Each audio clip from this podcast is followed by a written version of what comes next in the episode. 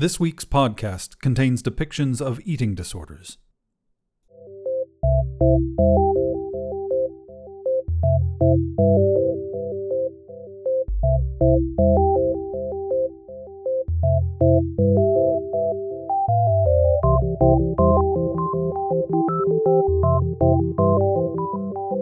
Welcome to Manawaker Studios Flash Fiction Podcast.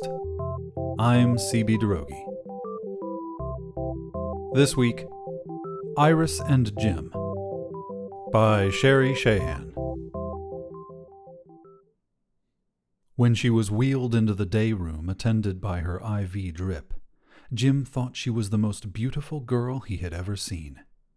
She seemed absolutely pure, evacuated of all evil, honed to perfection. Her head was an imported melon, covered by the finest phyllo pastry, stretched and rolled thin. Her cheeks were eggshells, concave. The hair on her head was shredded coconut. The hair on her body was dark and fuzzy like the mold on Gorgonzola. That delicious brownish tinge that comes from lost vitamins and minerals. She was everything gourmet Jim had denied himself. According to the nurse, her name was Iris, and this was her eighth admission in three years. Her parents checked her in. She put on some weight, she went home, she lost it. This time she'd done a two month fast and then eaten a carton of laxatives. Jim was impressed. He felt encouraged. Apparently, it was possible to go through the program and not be totally brainwashed. When Iris looked at Jim, she wondered what he was doing on the ward. Not exactly no boys allowed, but he was the first male anorexic she'd ever seen. When Jim looked at Iris, he couldn't help but imagine what life would be like in their own tenth floor apartment, no elevator. Living room with barbells, rubber balls, wrist weights with Velcro strips, medicine cabinet with over the counter laxatives, chocolate squares, capsules, herbal mixtures, diuretics in timed release tablets, digital scales, fine tuned to a quarter ounce, disposable enema bags, no kitchen, ultimate control over their bodies. Iris smiled at him. Her t shirt said, You are what you eat. Everyone's on a diet, she said softly, and all they do is gain weight. Jim nodded. The nurses are jealous of my figure, she continued. Most people are, even Dr. Chu. Why do you think he started this program? Jim couldn't think of any other reason. They won't be happy until everyone on this unit looks like the Pillsbury Doughboy. Jim sighed. After dinner, Jim opened and closed the metal chairs 350 times before stacking them against the wall. Then he focused on questions to ask his nutritionist. How much does the average toenail clipping weigh? How many calories do you burn clipping them? What happens to the saliva I swallow? Therapy filled the following days occupational, individual, group, movement, art, plus lectures. The issue isn't food, Dr. Chu droned on. It's about seeking perfection in an imperfect world. Dr. Chu gave Jim permission to join a few patients on 20 minute walks around the hospital grounds, monitored, of course, by the physical therapist, who made sure no one jogged.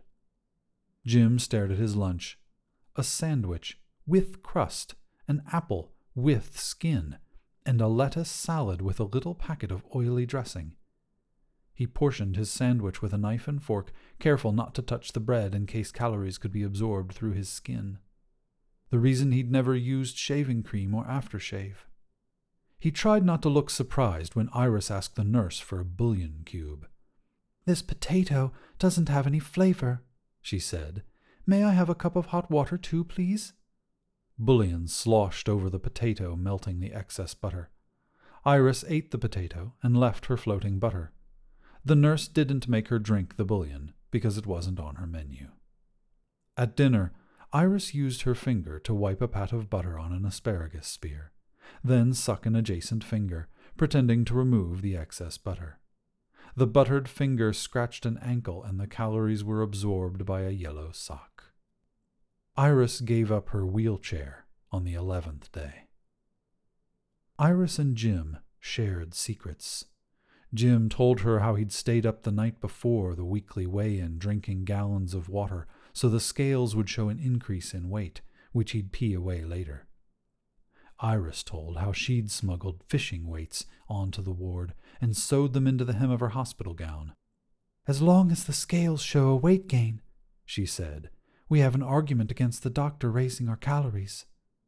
After lights out, sometimes at two, sometimes three or four, depending on the schedule of the night nurse. Jim sat on Iris's hummingbird feet while she did sit ups. She rode his bony spine while he sweated out push ups. Was it good for you? he'd ask afterwards, collapsing from exhaustion. The next weigh in showed that Jim had not put on the required weight. Dr. Chu summoned Jim to his office to chew the fat. We monitor your weight very carefully, he said. It's our job to make sure you gain as much weight as possible while you're here. Did you hear me, son? Uh huh. We can't let you go home until your weight stabilizes. You're a prisoner until you gain a thousand pounds. Do you understand, son? Uh huh. Since your chart indicates no weight gain, even after we've raised your calories another 200 per day, the staff can only conclude you've been exercising after hours. We have closed circuit cameras and hidden microphones in your bedroom. Are you listening to me, son? Uh huh. Jim found Iris in the day room playing solo Scrabble. Four S's spelled slim, slender, slight, and svelte. Iris smiled at him. I got emaciated on a triple word score. They're on to us, Jim said, sitting beside her. Guess all that water before weigh-in didn't make up for exercising. Salt pills. Then we'll retain more water. Tomorrow's my mom's birthday and I have a two-hour pass, he said. I'll buy some. Wrap them in a tissue, Iris said, and put it under your arm. Nurses don't check armpits. Jim savored these conversations with Iris. He relished them. Sandy and another bulimic strolled by sucking orange wedges. Quitters, Jim murmured. No willpower, Iris whispered back. Before visiting his family, Jim stopped at a drugstore and bought a packet of salt tablets. A display of boxed chocolates by the register gave him an idea. He headed to the home remedy aisle and grabbed a carton of laxatives, then paid for a small paintbrush and the latest copy of Weight Watchers. He set the laxatives on his dashboard during his mom's birthday party. They were a melted mess by the time he returned to the hospital. In the parking lot, he used the brush to paint the pages of the magazine with laxative. Then he checked in at the front desk. Pockets were turned inside out, shoes shaken, cuffs unrolled, frisked like a felon. Thankfully, the salt tablets didn't drop. Sweat kept the tissue in place. No one questioned the magazine. Have you seen Iris? he asked the nurse. Took her to ICU an hour ago. His heart slipped. Is she okay? Her resting pulse shot up to 250 beats per minute, the nurse said. That girl's a cardiac arrest looking for a place to happen. Jim didn't bother to ask if Iris could have visitors. He knew the answer. He also knew the hospital layout better than most of the staff, since he used to jog the halls late at night. He found her in room 602, she wasn't under an oxygen tent, a good sign. She had an IV drip and a heart monitor. Her eyelids fluttered lightly. Iris, he whispered, moving closer. Jim? Her voice was thin as angel hair pasta. He held a limp hand. How are you feeling? How do I look? she asked, eyes still closed. Like a delicately carved skeleton, he said. She smiled. Come closer. Jim lowered the rail and slipped under the sheet. He was about to give her the magazine when the bouncing ball on the screen went flat and a siren sounded. Nurses stormed the room, screaming medical stuff Jim didn't understand, although get the hell out of that bed seemed clear enough. A nurse slapped at Iris's arm and jabbed it with a needle. Jim watched from the foot of the bed and stuffed pages of Weight Watchers into his mouth. He choked down the table of contents. He finished off a laxative lathered essay, Hunger Pains. The bouncing ball reappeared on the monitor, slowly at first, just a simmer, then full boil. While Iris began to breathe comfortably, he finished off Feed My Lips and Food for Thought. His darling had pulled off another near death experience. Jim had never hungered for her more.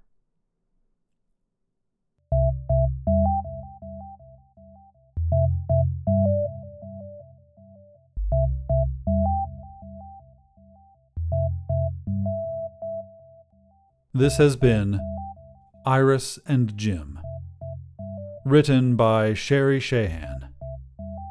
Manawaker Studios Flash Fiction Podcast is supported by patrons on Patreon.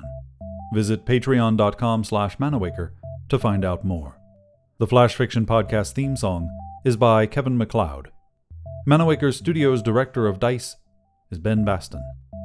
The podcast is produced, edited, and narrated by me, CB Droege. You can follow me on Twitter at CBDROEGE.